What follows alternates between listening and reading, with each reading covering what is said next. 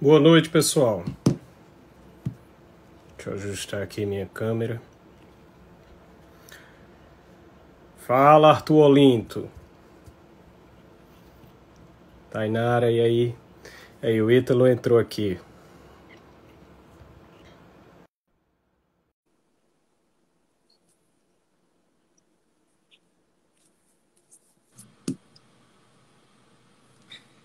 Fala, Doc. E aí, bom, peraí. Agora e sim. aí? E aí? Até o Arthur Olinto tá aí, cadê ele? Tá aí. Tá bom. Chegou agora. E aí? E aí, tá aí? Deixa eu aí, fixar aqui já. E aí, tá. já- Você tá, você tá chamando, tá me chamando igual o filho de um amigo meu que tá assistindo aqui também, o Harley. Ele me chama desse jeito aí. Tai. Tag é foda, pô. E aí? Como é que tá? Hum. Hum. Será que a gente bebe quando a gente tá triste, quando a gente tá feliz, né? Quando é momentos ótimos pra beber. É e eu aí. trouxe. E eu trouxe para nossa live meu amado Taiguara Fernandes. E é uma lástima a gente não poder estar junto, porque eu trouxe um Glenville 16 anos aqui. Pô, Pra, porra, pra gente poder tocar bem aqui a nossa conversa. Hã? Confraternizar-se, Pra né? gente poder ser, como é que é o nome? Pra gente poder ser notificado lá no Conar, igual o Gustavo Lima, que não pode beber. tá É, cara, exatamente. Não pode beber em live, não. Mas aí eu quero que Conar se foda. Aí eu Ah, abri aqui o meu. Você, você, você já, rece... você já é persona não grata aqui no Instagram. Uhum. Você fuma, você tá trazendo um uísque pra cá. Aí não dá, velho. Aí até eu vou ser bloqueado aí. Então O problema foda, é né? esse. Se eu, tivesse, se eu tivesse fumando maconha, não é ter problema, é ter financiamento. A É gente ia, isso ter, aí. ia conseguir financiar, inclusive, nossas lives, né? Então, É isso aí. O pessoal ia dar grana pra gente. Mas como não é maconha, aí não pode. Mas tem, tem, tem o trunfo, porque é charuto cubano, é comunista, acho que o pessoal também não implica muito. Então, deixa, deixa meu charuto cubano aqui em paz. E aí, Taiguara, beleza? Beleza, meu irmão. Tá tudo tranquilo com você aí? Cara, não tá muito, mas vai ficar. Vai ficar. E o jiu-jitsu deu pra dar uma. Ah, fui lá hoje, né? Abriram a academia lá, pô, fazer o quê, né? Abriram a academia, trein... os, os moleques treinaram ontem, eu treinei hoje, vou treinar amanhã, vou treinar todo dia agora. É isso aí. É Hum. isso aí. Deixa Começar eu ver esse copo. Deixa eu ver esse copo aqui, ó. Ó, Pô, muito massa, velho. é um porta-charuto. Maneiro, né? Muito massa. Maneiro, maneiro, né? Sempre trazendo novidades pra live. É isso aí. aí? E aí, meu bom Meu irmão. Taiguara? Olha, foi uma alegria a nossa live ontem, hein? Não foi Foi boa? ótimo. Foi Achei ótimo. ótimo também. É, ela, Para você ter ideia, eu ontem fiz uma, fiz uma live com o Andrei, que é logoterapeuta aqui em João Pessoa, na Paraíba. E o Andrei falou para mim que já indicou aquela live nossa, já conseguiu através dela é, entregar para algumas pessoas que estavam sofrendo de pânico. Né, por causa do, do coronavírus. E aquilo ali já serviu para tranquilizar algumas Muita- pessoas. Muita, então, Andrei, muita gente me escreveu falando a mesma coisa. Tava morrendo de medo, inclusive uma grávida que tava morrendo de medo pela gravidez, tá, gra- ganhar neném, assistiu nossa live e, e falou: não sei o que aconteceu, fiquei calmo. É, Fiquei calmo. A verdade liberta, né, cara? A gente deu os dados liberta. lá. É Exatamente. isso aí. É isso aí. Meu querido Ítalo Marcili, quanto tempo aí eu acompanho aí teu trabalho desde a época do Facebook. Nós somos amigos lá no Facebook. Aham. ainda. Desde, desde Já- 2008, sei lá, que idade que É, tinha. aquela pô, faz muito tempo. É a a época da, da Tarica, né? A coisa, era, Uhum. a coisa era mais restrita do que É, hoje é, em dia. é, é, exatamente, exatamente. Exatamente, pai. Oi, Ítalo. É, eu queria Tu começar... sabe que vão pegar Ah. essa tua fala de tarica e vão falar que eu sou tariqueiro. Tu sabe disso, né? Que não pode Ah, falar eu- mais nada no Instagram e, e no Facebook fica esse pessoal do Centro Dom Bosco só querendo me ferrar, tudo que eu falo, o pessoal do Centro Dom Bosco, eles são tarados em mim. Você sabe disso, né? Eles ah. têm. Eles têm. O Bruno, o presidente do Centro Dom Bosco, ele tem uma pasta com 40 prints acusatórios meus, que todo almoço ele mostra para as pessoas. Olha como o Ítalo é o demônio. Isso aí é um negócio terrível, sabia disso? Ah, é, é, foda, é, é complicado. É uma tara, cara. É uma tara. Você é tarado em mim. Fazendo o quê? Eu já falei que eu não vou ter nada com eles. Eu sou muito bem casado. Eu não tenho interesse neles. Eu já falei isso pra eles. Falei, isso é... Estão perdendo tempo de vocês, pessoal. Eu não, não me interesso na, nas suas... Né, nas suas genitálias. Não, não peçam porque não vai ter contatos. Então fiquem vai, colhem outro. Né? Eu não gosto disso. Hoje a tarica está inclusive mais ampla, né? Já tem muita gente entrando nessa, eh, nessa uhum. tarica por aí, né? Exatamente. Exatamente. Oi, Ítalo. Eu queria, eu queria começar essa, essa nossa live com uma. Mas o problema não é o Bruno, que é um bom rapaz. O problema é o Álvaro, irmão dele. Aquele ah. enrustido do caralho lá. Ele que é o problema. O Bruno é um menino ótimo, menino excelente. O Álvaro que é problemático. Mas fala aí, meu cara, pode falar. Isso aí é outra história. eu, que, eu, queria te fazer uma provocação já. Já de, já de, já de primeira. Sim. É... Sou todo Oi, seu. Então, qual é a nossa sou, maior crise? Sou todo seu. Oh, aí, aí complica. Aí complica. Também sou mas bem eu, casado. Mas isso que eu falo, você que traz um homem casado, que isso aí não vai dar em nada. Então, fala aí, Pois cara. é, exatamente. Não, o, o, as cartas inglesas, né, quando terminam I'm all yours. Porra, pro brasileiro ler um negócio desse, a gente sempre lê pensando sacanagem, né? Exato. I'm all yours, all yours. Mas, porra, não, sério? Se você, Todo... se você pega todas as expressões da época vitoriana na Inglaterra, porra. todas eram desse tipo, velho. E pro brasileiro, né, cara, assim, ó, você botou um verbo e botou um substantivo meio. Só, por exemplo, ah, vou escovar o bispo, né? Vou pentear o macaco, vou tirar água do joelho. Tem sempre uma zoeira. Não significa nada, né? Vou pentear o bispo. Porra, o que essa merda significa, né? Sempre... o Brasil tem uma capacidade de sacanear tudo, levar tudo pra pornografia, Sim, que é um negócio de outro mundo, né? E fugir um pouco dessa linguagem é muito terrível. O pessoal fica afetando o suspensório, etc. Não funciona. Mas fala, aí, perdão. Qual, qual ainda mais para você aí que é carioca, né? Carioca é que é cheio de gíria desse tipo mesmo. Imagina se eu vou botar suspensório. Olha, tinha uma época aqui que eu era. Tinha um negócio aqui chamado orientação familiar, tinha um negócio chamado Primeiros Passos, que era um uhum. negócio importado lá da Espanha para orientar famílias, caralho. Aí a recomendação era: não, os, os moderadores, que era o meu caso, tem que ir de terno e gravata moderar. Caralho, num sábado de sol no Rio de Janeiro, nem pastor Terrível. da Universal usa essa Terrível. merda. Eu vou usar essa porra nem aqui nem no caralho. Vou botar no máximo um blazer para dizer que eu tô de boa vontade. Não deu outra, caiu. Ninguém usa mais terno e gravata nisso. É ridículo, né? Óbvio, enfim. É, outra história. Ítalo, a nossa crise dos dias atuais é uma crise de inteligência, é uma crise de virtude ou é das duas coisas? Essa é a minha primeira provocação aí para você a provocação dá dias de discussão, né, Tag? Perdão. É isso aí. Essa, essa, essa provocação, olha só, agora, vamos lá. Eu não sei se você concorda comigo e ficaria muitíssimo feliz se você não concordasse, tá? É... A gente que tem uma base tanto aristotélica, né? E, bem, às vezes a base não é aristotélica, mas a gente estudou Aristóteles e depois é, sei que você é católico, bem como eu, né? A gente tem uma literatura muito profusa e profícua também sobre as virtudes. E as virtudes, muitas vezes, elas são postas como o ápice daquilo que alguém pode desejar nesse mundo e nada mais diabólico do que isso, né? A virtude, ela... Veja, ela...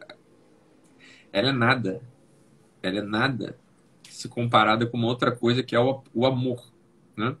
Agora, esse amor que quando às vezes a gente fala, ele se torna muito abstrato, porque usam aquela frase do Santo Agostinho, a torta é direito, né? em qualquer bar, em qualquer pichação de muro, em qualquer dissertaçãozinha de mestrado vulgar e tosco, usam aquela frase do Santo Agostinho, amai, amades e fazedes o que queredes, né? Assim, ama e faz o que queres. Claro, tá, meu filho, né? a gente vai precisar entender o que é o amor no caso concreto, né? O que é o amor no caso concreto. Então, quando a virtude ela passa, Taiguara, e aí a minha visão sobre isso e, e e entendo que muita gente boa, muitos sacerdotes, inclusive, muita gente boa mesmo vai acabar discordando disso, né? Mas, mas não é nem tanto discordar, é mais por não entender o lado pelo qual eu estou tratando o assunto. Quando a virtude ela passa a ser o ápice do nosso desejo nesse mundo, então, por exemplo, eu quero ser uma pessoa justa. Ou então uma pessoa prudente, temperada, é, perseverante, leal, nobre, e por aí vai. Acontece o seguinte, agora, é, isso tudo funcionaria, e aqui que está um pouco da inovação, da minha visão sobre o assunto da virtude, tá? É, a virtude ela tem que conduzir. É, esse é o passo que eu acho que a gente tem que fixar para poder ter conversa aqui, né? É, a virtude é um passo necessário ou não ao amor. Acontece que Deus é amor. Isso. E Deus é verbo.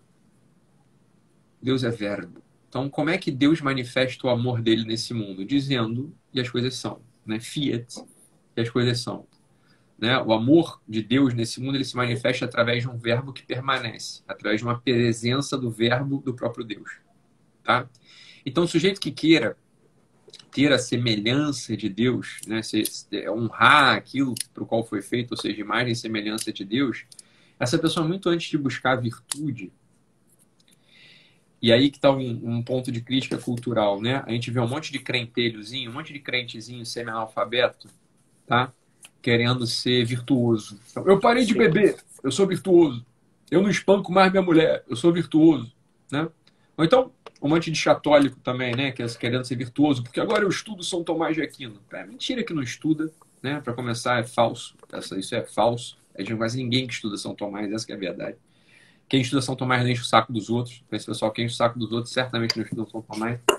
Porque existe um problema que é anterior a toda a virtude, que é o problema do amor. E o amor em concreto para o homem, para mim e para você, ele se radica numa semelhança ao próprio Deus que aparece através do, e aqui está o pulo do gato, do domínio do verbo. Exato. Anterior a toda, anterior a, anterior a todo desejo e toda conquista de virtude, é necessário um domínio da linguagem. Um sujeito que não domina a linguagem é um sujeito que miseravelmente vai falhar uma e outra e outra e outra e outra vez, tanto na aquisição da virtude estrito senso, quanto na vida espiritual, religiosa, lato senso, quanto na vida cívica, né, na vida moral e cívica. O domínio da linguagem é uma das coisas que faz os sujeitos vencerem e perderem. Vencerem e perderem o quê? As coisas desse mundo também, mas sobretudo a própria alma. Um sujeito que não tem a linguagem bem desenvolvida, e aqui está o ponto central da história, né? Fala assim, é, então, mas é esquisito, para agora para ser santo tem que ser inteligente. Óbvio que tem que ser inteligente. Né? Um santo precisa ser inteligente. Um santo é, obtuso, ou burro, né? ou teimoso, ou ignorante, ou implicante, é algo que, assim, impensado. Esse sujeito ele nunca vai ser santo. Ponto. Né? Por quê? Porque existe uma necessidade de uma coerência, uma docilidade da alma, entre a alma e o verbo do próprio Cristo. Ora, como a gente desvenda o verbo na nossa própria vida? Através do exercício da acuidade da, da inteligência, da acuidade da atenção. Estar radicado dentro de uma linguagem coerente, então, em primeiro lugar, declarar o que as coisas são, portanto, alegrar-se com o belo, refer, reverenciar aquilo que é bom, né, e se iluminar com a inteligência, é um ato necessário para que a gente possa começar a falar em virtude em algum momento, se isso for necessário. A virtude ela pode ser que jamais ela se aplique. Pode ser que jamais seja necessário um sujeito pensar na palavra virtude, se ele pensou na palavra inteligência e agiu em consequência a essa inteligência. Qual inteligência? A inteligência da própria cabecinha? Não. Mas a inteligência do mito grego. Né? Quando a gente vai ler o mito do Ion, que é a grande discussão, né? da onde vem a a poética? Da onde vem a, a, a poesia? A poesia ela é um ofício do conhecimento do trovador ou a poesia é um sopro das musas que delicadamente a nossa alma aquece e age em consequência? Bem, essa é uma decisão na vida que o sujeito vai ter que tomar. Fala, olha, das duas, uma. Ou eu obe obedeço a um verbo de segunda ordem criado pela minha cabeça, e aí todos os chantilis e coberturas e confetes, serpentinas, cores diversas entram. Ou eu sou um pontífice Eu sou um tipo de sacerdote entre o verbo da musa e o verbo dito, que é o ofício próprio do ator. Né? O ator é um tipo, o ator antigo é um tipo de sacerdote cuja virtude, cuja virtude é a generosidade da fala da musa. Ele ouve a musa e generosamente ele expõe aquilo que ele ouviu pela música, trazendo para os dias atuais. Fala, olha, um sujeito que busca muito ter virtude, mas é um estulto, é um nécio, é um ignorante, é um jumento, é um idiota, é um implicante, é um egoísta, incapaz de olhar para as cores do mundo e se alegrar, incapaz de olhar para as relações do mundo e reverenciá-las, incapaz de olhar para as descobertas que existem nesse mesmo mundo e se iluminar, esse sujeito é um sujeito que, veja bem, não é que ele não vai ter virtude, ele não é gente ainda. Ele está no funcionamento de uma vaca, ele é um asno. Né? Um asno, uma vaca, ele tem uma capacidade muito limitada de se alegrar com a beleza, mas uma, uma, uma incapacidade é, constitucional de reverenciar o bem e se iluminar com aquilo que é bom. Então, é óbvio que antes de toda essa discussão na virtude, por isso eu achei muito bom você botar o tema inteligência e virtude. Olha, é que antes de falar de virtude, se a gente não fala de inteligência, a gente está perdendo um tempo, mas é um tempo. Um tempo assim, olha, que, meu filho, vai jogar Playstation que você está fazendo melhor, você não está enchendo o saco de ninguém, você está entendendo? Porque você vai virar um virtuoso, entre mil aspas, um virtuoso desconectado da inteligência, está, está entre os sujeitos mais rançosos da galáxia, né?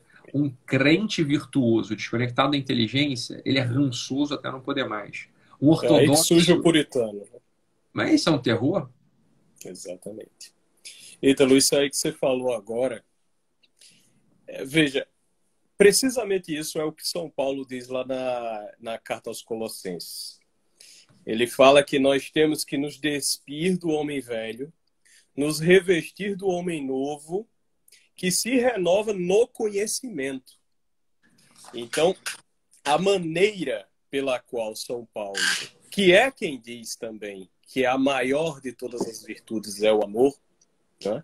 a maneira pela qual nós nos renovamos e nos fazemos homens novos é através do conhecimento. O revestimento do homem novo só se dá pelo conhecimento. Apenas pela inteligência o homem é capaz de atingir o conhecimento da face de Deus e ver Deus face a face. Só que essa inteligência ocorre justamente no amor.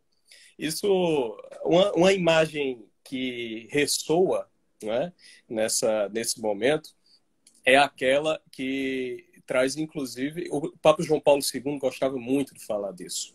Cristo revela o homem ao próprio homem, não é?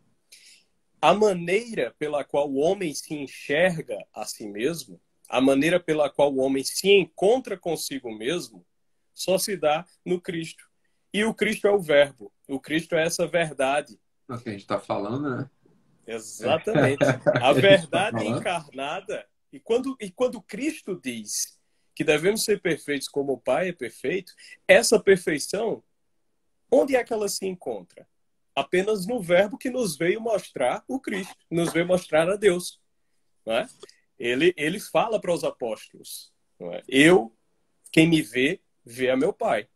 Então, a perfeição que Cristo propõe, quem diz isso de forma muito, muito clara é o Dietrich von Hildebrand, naquele, no livro dele, A Nossa Transformação em Cristo. Em Cristo. A nossa, a nossa transformação em Cristo se dá através dessa visão do Verbo se dá através desse apego e desse amor à verdade que só ocorre por meio da inteligência.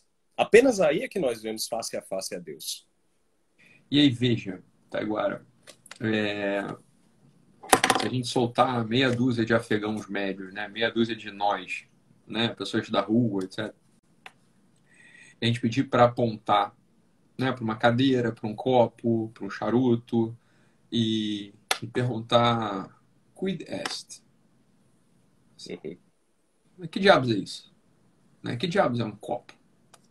Né? Que diabos é um copo? Olha, enquanto a inteligência, e aí, aí que não se pode ter religião, tá, agora? É, enquanto a inteligência não consegue com muita precisão, acuidade e quase que um instinto da inteligência, né? Quando você pensa, o que é um copo? Ah, o copo é de vidro. Eu falei, entendi, você está falando uma coisa, você está falando a causa material do copo. O copo tem uma matéria que é vidro.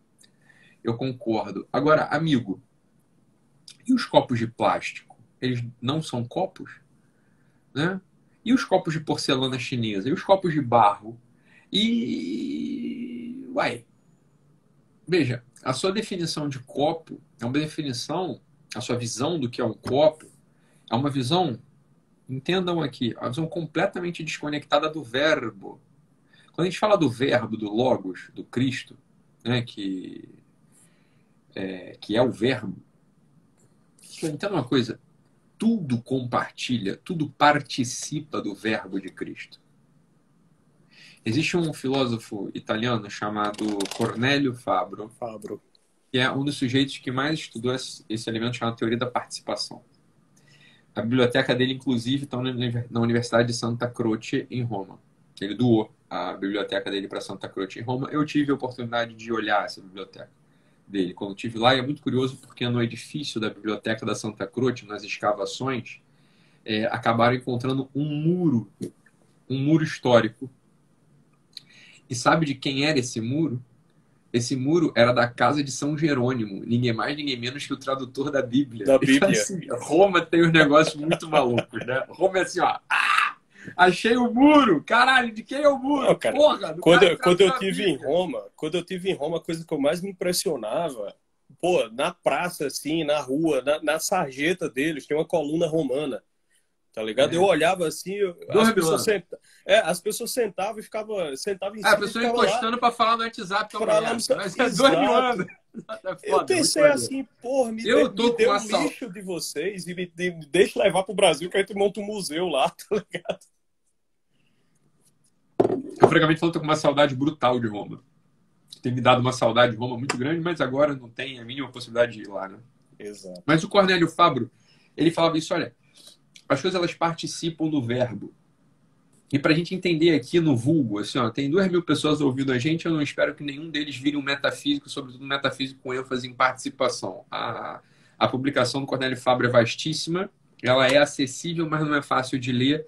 Existem vários áudios do Cornélio Fabra, inclusive na internet, e praticamente todos os livros do Cornélio Fabra, pelo menos eu recebo eles todos em PDF. Talvez porque eu tenha me inscrito no Instituto Cornélio Fabro e toda vez que tem uma edição nova eles me dão o livro, me, me mandam um livro em PDF. É, não é difícil acessar, mas é, não é para ler isso.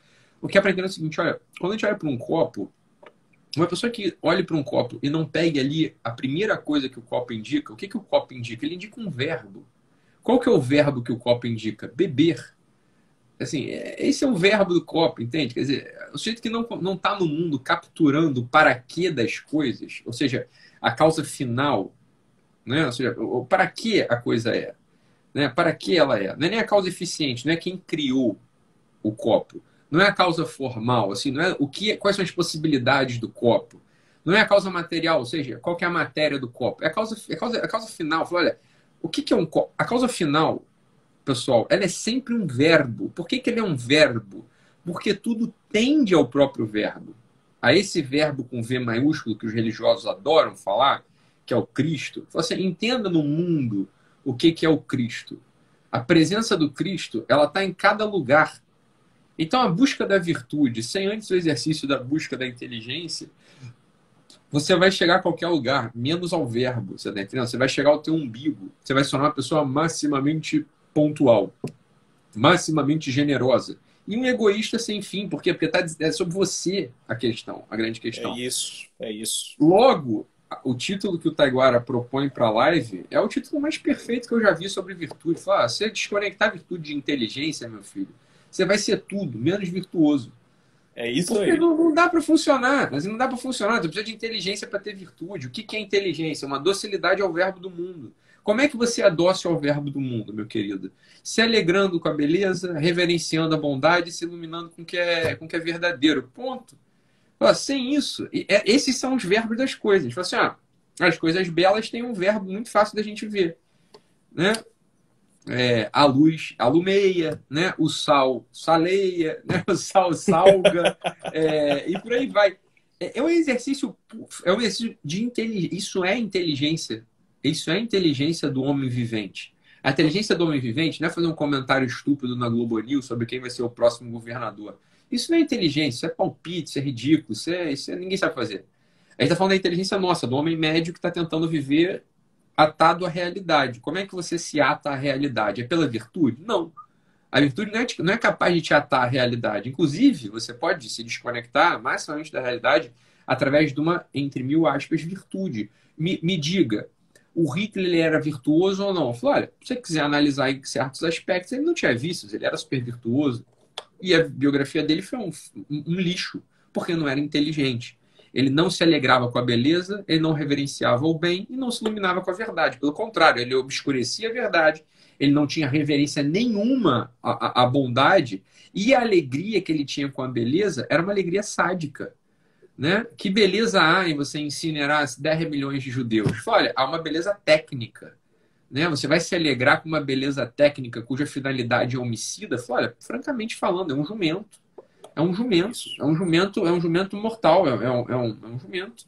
Que virtude, que virtude você pode louvar? E aí a gente vê muitos pais de família ignorantes assim, não, mas pelo menos o Hitler é, era patriota. Fala, tá, cara, eu sei que esse pai de família é, é um ignorante que não tem que ser ouvido absolutamente, que tem que ser excluído do debate público, tem que ser a pessoa assim, olha, você é absolutamente desrespeitoso, você, você não tem respeito algum à sua pessoa, não é nem a sua ideia, a sua pessoa, ela não é digna de respeito, entenda? Porque você é a pessoa que está louvando um genocida, porque esse genocida tem uma capacidade de organização, porque esse genocida tem uma capacidade de liderança. Entende? Isso é virtude. Uma é bela bosta. Bela bosta. Tá desconectado da inteligência. Não funciona para nada. Santo Tomás, ele, ele sempre frisou que o homem ele tem paixões, vontade e razão. A virtude ela age sobre a vontade. A virtude ela nos dá o reto agir. É isso que, que Santo Tomás dizia como você age corretamente nesse mundo.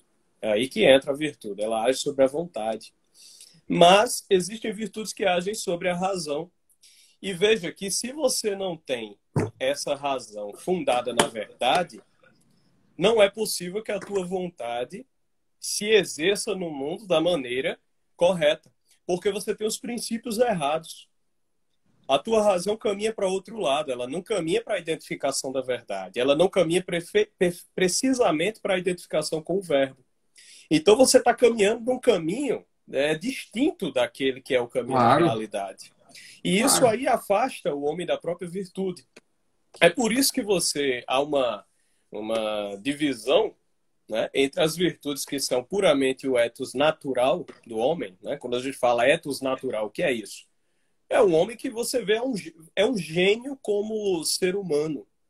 Mas ele não tem o ethos sobrenatural.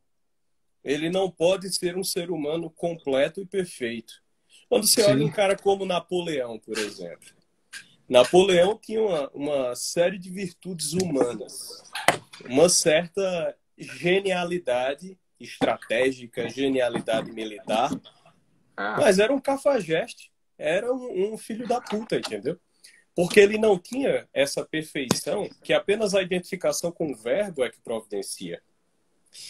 A, a, a maneira pela qual nós nos unimos ao verbo é a única maneira possível de participar da realidade divina. A participácio que você falou há pouco, isso aí os escolásticos diziam o quê?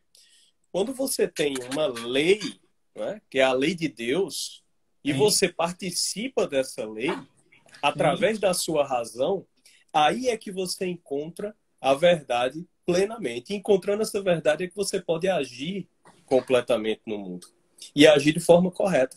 Essa é a participação que todo mundo falava há muito tempo atrás, mas onde foi que nós perdemos isso? Veio um cara chamado Kant e coloca na cabeça das pessoas que elas estão distantes da realidade e não conseguem enxergar a verdade como ela é. E aí as pessoas perdem não só o referencial de realidade, como perdem também o referencial do que é bom e verdadeiro e do que é belo. Olha, olha, agora você, você, né, excelente aluno do professor Olavo, é, deve ter passado pela mesma epifania que eu passei quando o professor Olavo, com toda aquela genialidade, desmonta o edifício kantiano em uma frase. Ele fala, Kant, Eu entendo que tudo é aparência fenomênica.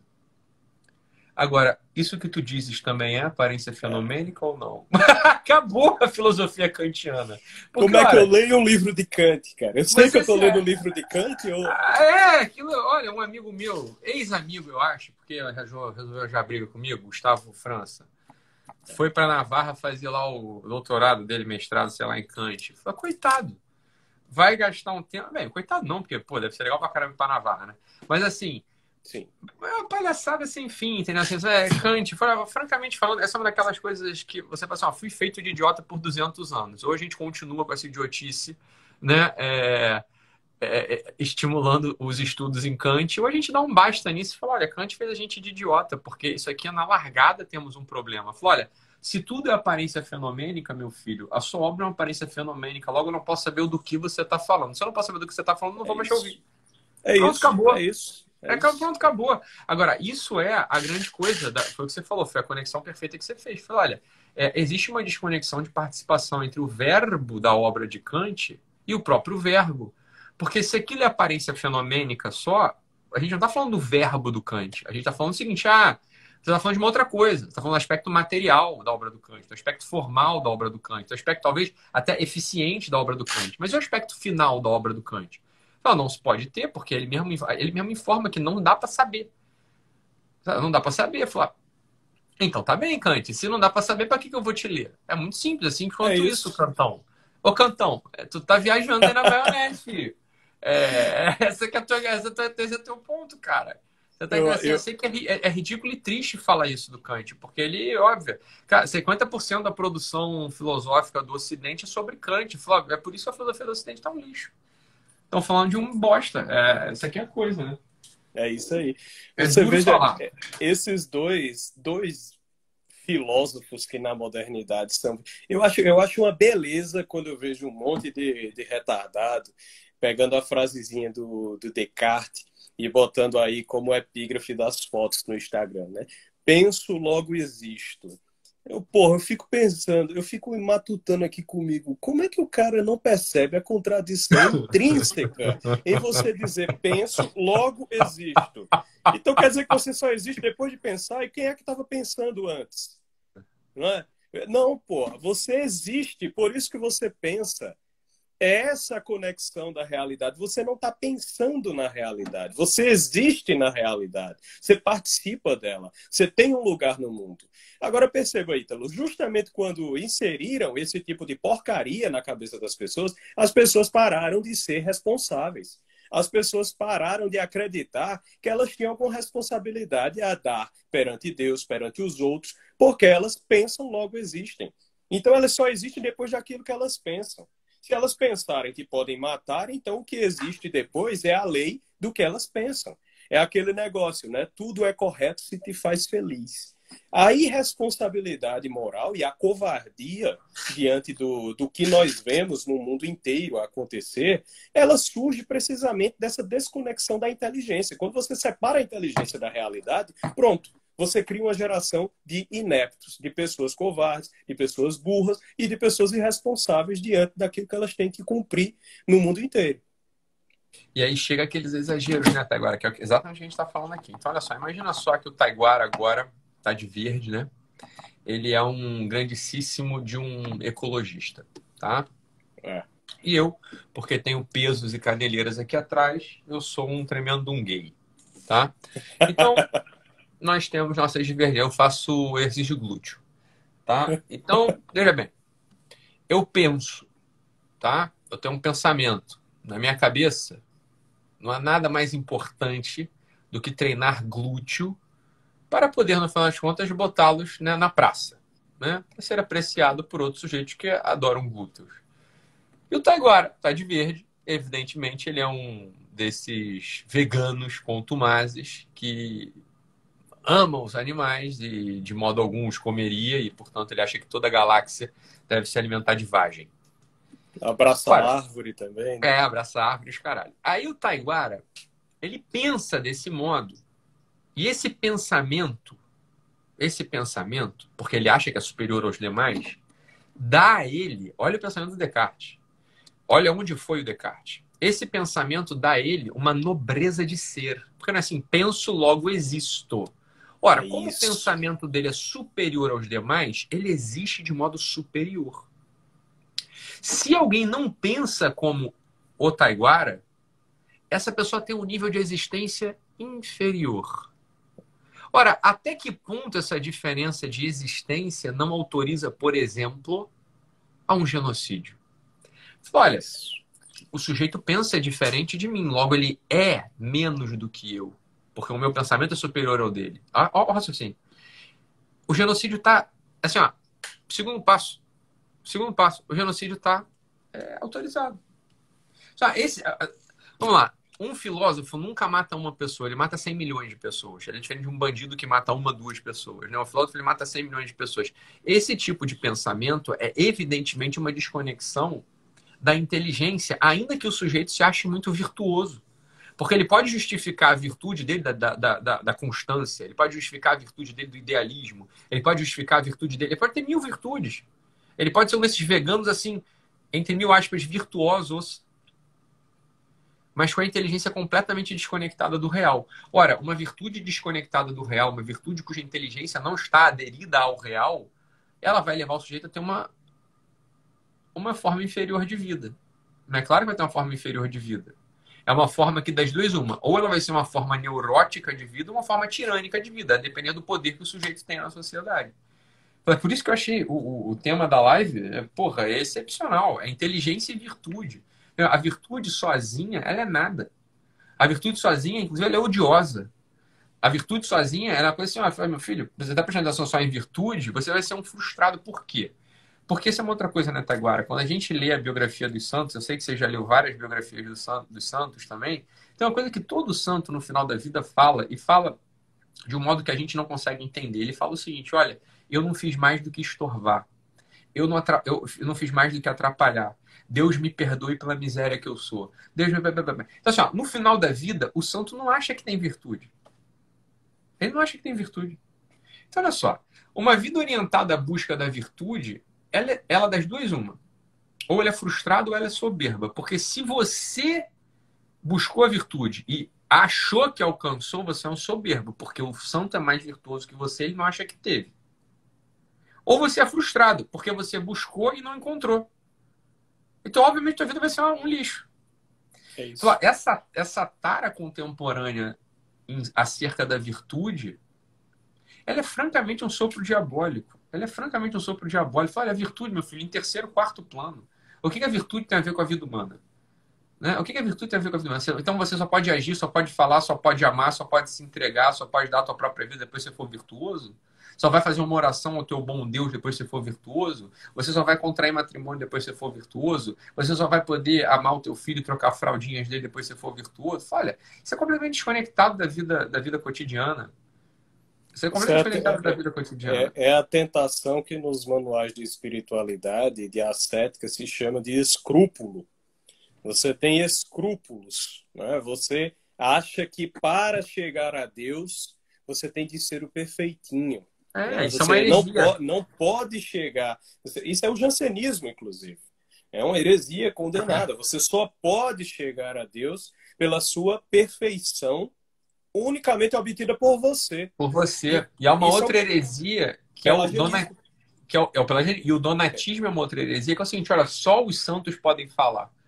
É. Então fudeu, porque o santo ele não acha que é santo, então ele não vai falar nada. Só quem tá falando é quem não é santo. Deu um puta problema já no mundo, entendeu? Então, assim, é, alguém me pergunta esse dia, ah, eu entendi, nós somos um bando de bosta que não pode fazer nada de bom. Eu falei, não, meu filho, nós somos um bando de bosta que podem fazer algumas coisas boas. Você tá entendendo? Essa, essa é a estrutura do homem. Essa é a estrutura do homem, não outra. E não outra. E, essa, e essas coisas boas que nós podemos fazer, elas só ganham esse sentido de bom quando nós a fazemos em Deus. Aquela, aquela, aquele versículo né, de quando São Paulo, São Paulo diz ao, aos gregos, né, é, é, nele nos movemos, vivemos e somos em Deus. Né? Nós nos movemos, ou seja, nós agimos, nós vivemos, nós temos a nossa existência em Deus. E nós somos Quer dizer, o nosso próprio ser vem de Deus. Ele é, é aquilo que o Apocalipse fala, alfa e ômega, princípio e fim. Então nós viemos dele e vamos a ele. Apenas nesse, no momento que nós reconhecemos. É, é, Madre Teresa de Calcutá, depois de uma vida inteira de entrega aos pobres, aos doentes, aos famintos, né? depois de ter passado a vida inteira se mortificando corporalmente, passou 47 anos da sua vida em noite escura. Para quem não sabe, noite escura é, é, o estágio de aridez da alma mais é, é, perfeito e completo que existe. A alma se sente como Cristo se sentiu na cruz, abandonada. E mesmo assim ela fortalece a sua fé. Então, Madre Teresa, depois de 47 anos nessa situação, ela ainda escrevia ao seu diretor espiritual dizendo: "Eu preciso ser nada para que Cristo seja tudo em mim." Isso é a própria definição da cooperação da graça. Nós só aceitamos essa graça que vem de Deus, mas a graça de Deus, ela nos supõe. Ela diz: Olha, eu quero, eu quero ajudar você, mas eu quero que você haja no mundo através de mim. E aí nós somos nada para que Deus seja tudo em nós. A nossa perfeição só pode vir de Deus. Quando nós reconhecemos que somos esses bostinhas, como você falou, Aí Deus é capaz de pegar aquela nossa pequenez e transformar em grandeza. Para quê? Para mostrar a glória dele. Para mostrar que isso não vem de nós, isso vem dele. É do poder dele. É? é da identificação com ele que nós ganhamos e recebemos e praticamos a nossa perfeição. O batismo, eu acho interessante isso, Ítalo, porque hoje todo mundo fala, é, você tem que ter caráter. Caráter é, é, ser virtuoso. Um homem sem caráter é um homem que não tem virtude. Caráter é precisamente aquilo que a, a teologia católica diz que o batismo imprime no homem. O batismo imprime no homem caráter. O que é esse caráter? Caráter é a imagem. O batismo imprime no homem a imagem do Verbo. A nossa perfeição só é conseguida através da nossa submissão à imagem do Verbo. Quando o Verbo está impresso em nós e as pessoas conseguem olhar para nós e é um outro Cristo, aí sim, aí você é virtuoso. Mas veja, se o Verbo é verdade, então o nosso amor pela verdade é que faz essa impressão do Verbo em nós. E aí vem o que a gente está falando desde o início, né, Taiguara? Assim, olha, é, é que a caráter, o, caráter, o caráter ou a virtude, sem o verbo, ou a virtude sem a inteligência, ela pode ser chamada de qualquer outra coisa, menos de virtude. Ela é soberba, vaidade, é querer se amostrar, é querer pagar de bonito, é pose. Fala, olha, meu filho, eu caguei para essa tua virtude, você tá entendendo? Eu caguei para tua é virtude. Isso. isso aí não é virtude, absolutamente. Isso não é, a virtude é uma coisa muitíssimo séria. A virtude é o motor do amor. A virtude é o motor do amor, você está entendendo? E o motor ele vai para um certo lugar e tem uma certa energia e nem uma coisa nem a outra são dele. Né? Então, a virtude. É, não, não, gostaria de criar uma imagem aqui agora, assim, mas olha, francamente falando, a virtude é a última coisa que tem que buscar. Você tem que buscar uma identificação com o verbo, um amor ao verbo, você tem que buscar, sobretudo. Essa é uma coisa, as pessoas falam assim, mas como começar, como começar a ter vida espiritual? É, claro, tem aquelas prescrições, são as prescrições muito claras e muito óbvias, sei lá, reza o terço, é, lê a Bíblia, faz a tua oração, pá, pá, pá, pá, pá, pá. Mas tem uma outra coisa que é, é honrar, honrar o universo criado pelo próprio Deus, que é a tua casa, que é onde você está hoje. Né? Bem, nessa casa na qual a gente está hoje, chamada mundo, existem três coisas: beleza, bondade e verdade.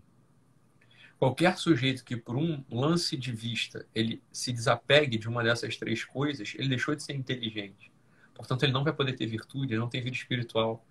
Quer dizer, um sujeito que não se alegre com a, com a, com a beleza, né? E a beleza, ela nos rodeia a todo instante. Assim, a alegria com a beleza não é você virar um bobo alegre, mas é você perceber como é que é a estrutura do mundo. Fala, Nossa, mãe, que legal. Essas coisas estão aqui, você tá entendendo? Tem coisa boa, coisa bela.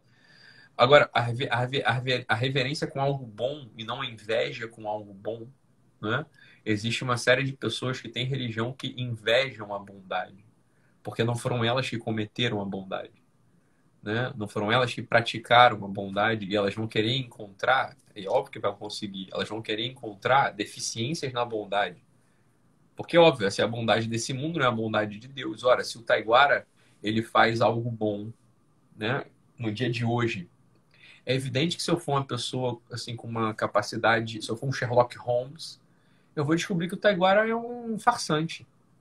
Por quê? Porque, olha, junto com essa bondade cometida pelo Taiguara hoje, existe todo um universo de maldade. Ora, acaso não sabeis que é assim mesmo que funciona a vida? Tá entendendo? Assim, olha, reverencia a bondade muito antes de apontar para a maldade que existe. Só maldade, meu filho. É francamente o sujeito que está fazendo isso, eu não preciso nem investigar muito. Ele é mal, assim, porque ele está querendo ver um negócio ali que. É... Essa é aquela coisa da maldade do mundo que as pessoas perguntam assim: ah, mas como é que se Deus é bom? Como é que ele permite a maldade do mundo? Falo, olha, deixa eu falar uma coisa para o sujeito que tem esse pensamento, que eu sei que é um pensamento que atrapalha muito as cabeças de muita gente. Fala, nenhum santo jamais pensou nisso. Você tá entendendo? Fala, Nossa Senhora, ela estava ali olhando a maior maldade que existiu no mundo, que foi crucificar o Cristo. Você acha que ela estava olhando para a maldade? Ela estava olhando é, para o amor do filho dela, estava olhando para os apóstolos, estava olhando para a ressurreição, ela estava ali amparando os outros, você está entendendo? Então só pensa em maldade do mundo, jeito que é puramente mal, que é francamente mal. Porque o que, que ele está fazendo? Fala, é óbvio que o mundo é mal. Ele, você está nele, porra. Você tá entendendo? Você, você, você tá no mundo, você tem uma rachadura, você tem uma trinca aí dentro, você é trincado, você é mal. Então, só pelo fato de você existir, o mundo já é mal. Você está entendendo? Você está querendo olhar para isso mesmo? Então, ó, temos um baita de um problema aqui. Temos um baita de um problema aqui. As pessoas sérias, Taiguara, me parece, assim, as pessoas sérias que estão querendo não só uma vida espiritual séria, mas as pessoas estão querendo de fato uma vida séria, elas não olham é, nem por um segundo para a maldade do mundo. Você tá A maldade do mundo é uma coisa assim, olha, a maldade do mundo é a minha maldade. É só olhar no espelho que eu vejo a maldade do mundo. Então, em vez de olhar para a maldade do mundo, você vai olhar para as coisas que são boas, porque tem inúmeras delas. Você vai olhar para a verdade, para a bondade e para a beleza. É. olhe para isso, olhe para isso, que a tal da virtude que é, muitos desejam, ela vai vir a reboque sem você nem sentir, sem você precisar falar dela. Né? Sem você precisar falar dela. Talvez seja é absolutamente absurdo. Você foi olhando para o mal do mundo, ah, mas eu tenho mal na África, Deus não existe. Fala, meu filho, para de treta. Você já nem quer acreditar em Deus, você já nem gosta de Deus, você nem gosta de religião, você, nem gosta, você não gosta nem de bondade. Porque se você gostasse de bondade, você estava olhando para as coisas boas querendo fazer coisa boa. Você está entendendo? Você está querendo se alegrar com a beleza, reverenciar o bem e, e, e se iluminar com a verdade. Então você fica olhando muito para o mal aí, né? Francamente falando, os santos não ficam olhando para o mal. Os santos reparam o mal e fazem coisa boa. Falei, porra, que, que dificuldade tem em viver assim? Né? Isso é quando a gente está de treta. Tá então, tem um monte de gente que eu conheço, tá agora, fala, ah, eu quero virtude, virtude, virtude. Você sabe falar de mal do mundo. Ah, mas o mal da igreja. Ah, mas porque o padre agora não usa renda. Ah, mas porque agora os cultos protestantes, eles são todos, né, não tem, são feios. E as igrejas são feias. E, e isso, o fulano é feio. É, é, tá bom, cara, isso aí tudo é verdade. Agora, para de pensar nisso e vai tratar de fazer o bem. Né? Vai tratar de se alegrar com a beleza, vai tentar de levar a alegria para tua família, para as pessoas que estão doentes, vai tentar reverenciar aquilo que é bom e honrar as pessoas que estão tentando fazer o bem no mundo, né? Em vez de ficar falando mal delas, né? Esses dias um fofoqueiro chegou falando mal de mim para uma amiga minha, e a minha amiga falou: "Então, isso que ele disse é verdade?" Eu falei assim, olha, sei lá, cara, se é verdade ou não, o fato é que você tá. Entendo o que está acontecendo, você está caindo na dele, você está entendendo? Você está olhando uma coisa que é má. É, por que ele não tá olhando pra coisa que é boa? tá entendendo? É. Assim, é, é simples, porra. É simples, você tá entendendo? O conselho, de, o conselho de Cristo de tirar primeiro a trave do olho para depois olhar para o cisco né, no olho do irmão, ele tem também um, uma conotação reversa. Olhar antes também para o bem, para poder encontrar o bem. Só isso. Então, e depois que você encontra o bem, tu não quer ver cisco, você tá entendendo? Falo, ah, não é tem isso. cisco mais. Então, você é que dane-se o cisco, porra. Com cisco a gente enxerga. Tanto faz se tem cisco se não tem cisco.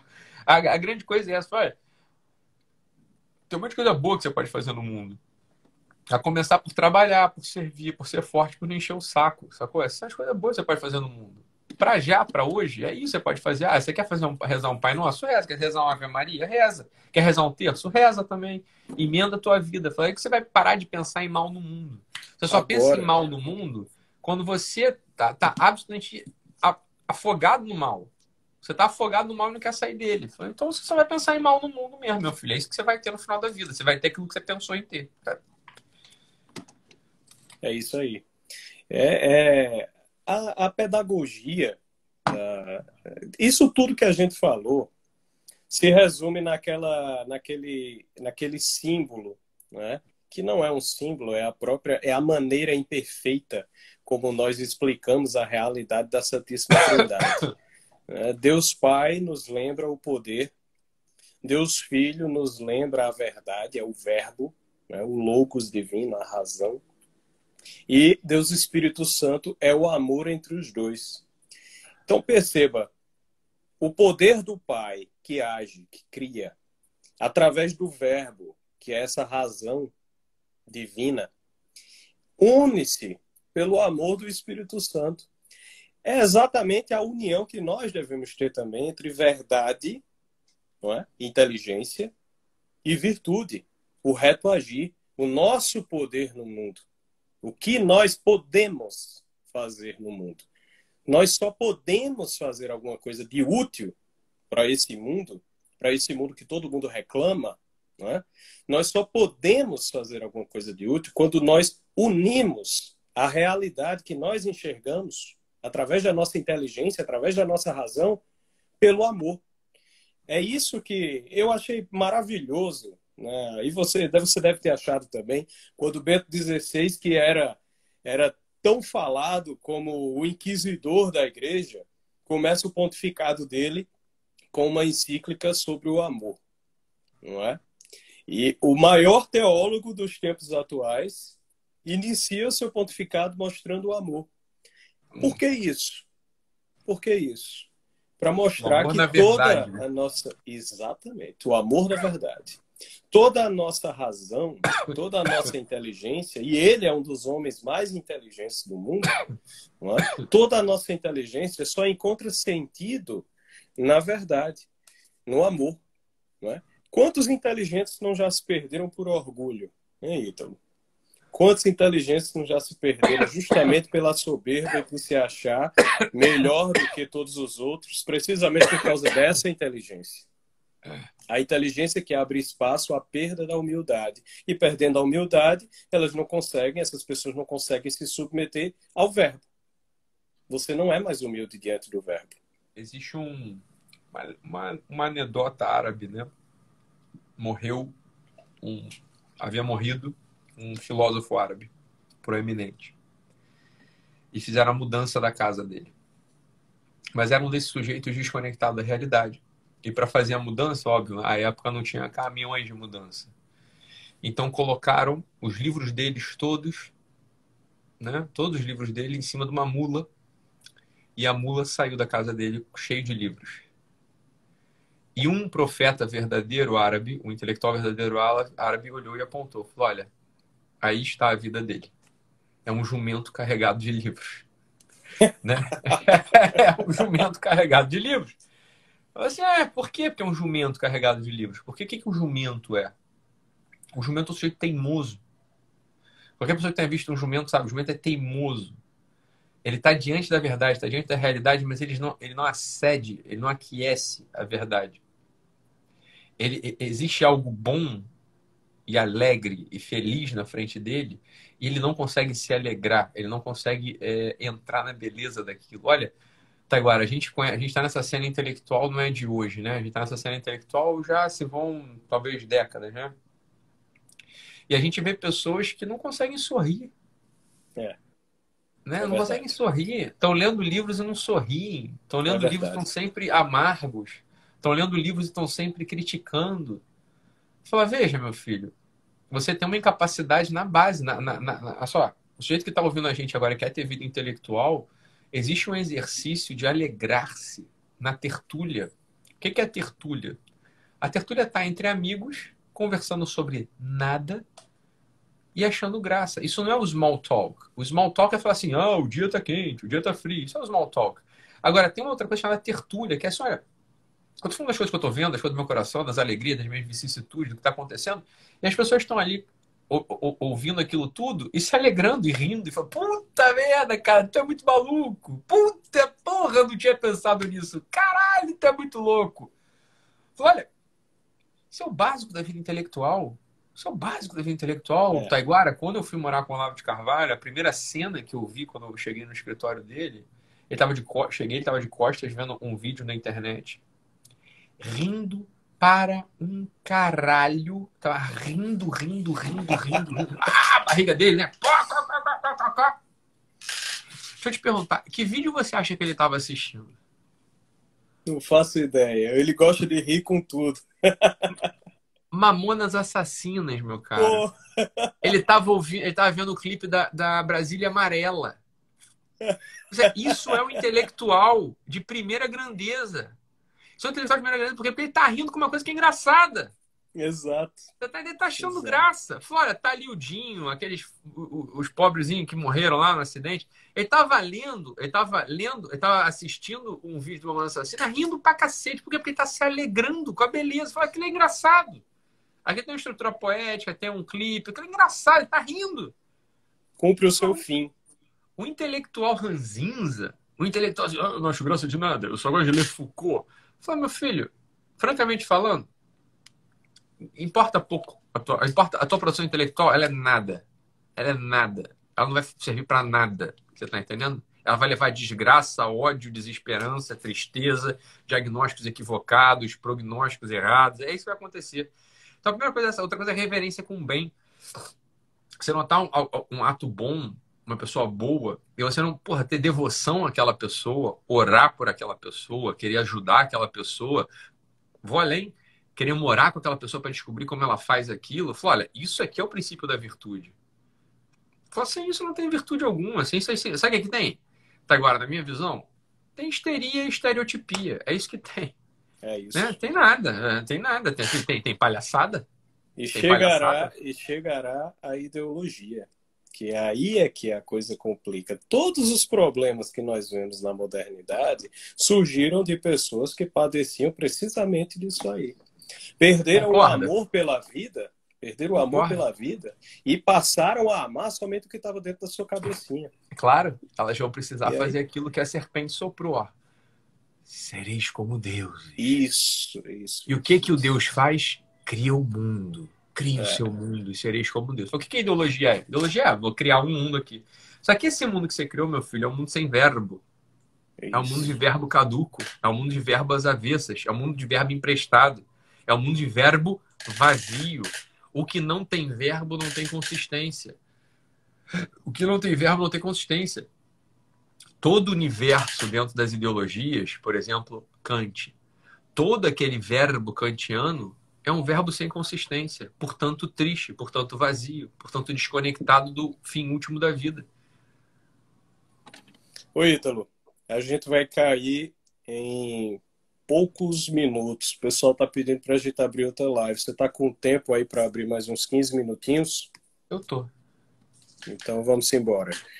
Galera, a gente vai abrir outra live aí. Eu vou encerrar essa e imediatamente vou abrir outra e vocês corram para lá. Temos 2.200 pessoas. Quero ver as 2.200 lá e chamem mais outras 2.200. Manda um aviãozinho aí. é isso aí. Vou encerrar essa agora e vou... É, e vou voltar imediatamente.